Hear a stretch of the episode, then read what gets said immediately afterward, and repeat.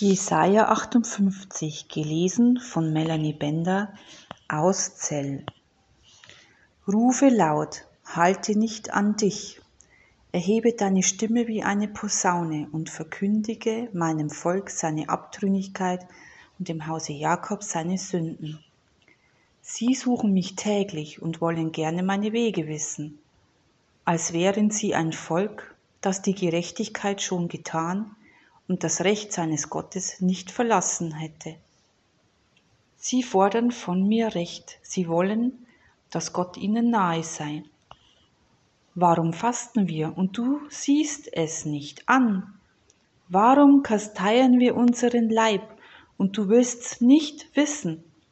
Siehe, an dem Tag, da ihr fastet, geht ihr doch euren Geschäften nach und bedrückt alle eure Arbeiter. Siehe, wenn ihr fastet, hadert und zankt ihr und schlagt mit gottloser Faust drein.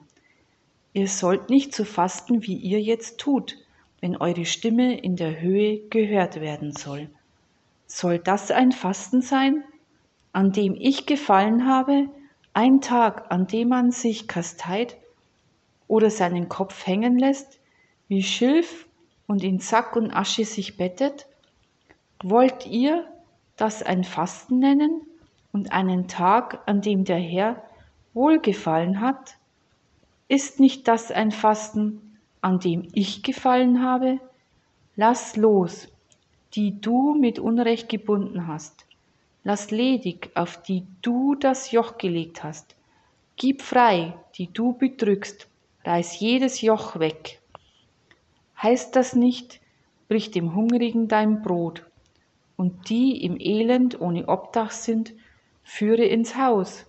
Wenn du einen nackt siehst, so kleide ihn und entzieh dich nicht deinem Fleisch und Blut, dann wird dein Licht hervorbrechen, wie die Morgenröte, und deine Heilung wird schnell voranschreiten, und deine Gerechtigkeit wird vor dir hergehen, und die Herrlichkeit des Herrn wird deinen Zug beschließen.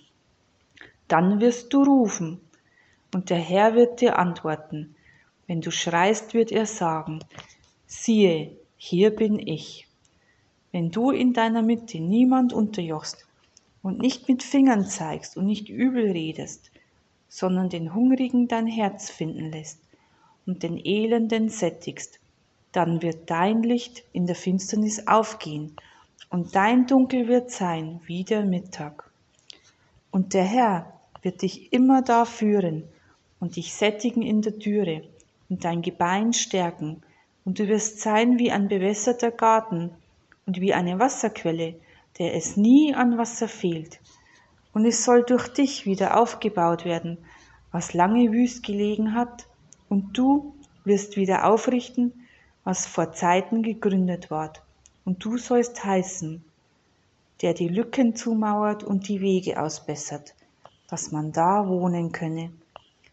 Wenn du deinen Fuß am Sabbat zurückhältst und nicht deinen Geschäften nachgehst an meinen heiligen Tag und den Sabbat Lust nennst und den heiligen Tag des Herrn geehrt, wenn du ihn dadurch ehrst, dass du nicht deine Gänge machst und nicht deine Geschäfte treibst und kein leeres Geschwätz redest, dann wirst du deine Lust haben am Herrn, und ich will dich über die Höhen auf Erden gehen lassen und will dich speisen mit dem Erbe deines Vaters Jakob. Denn des Herrn Mund hat's geredet,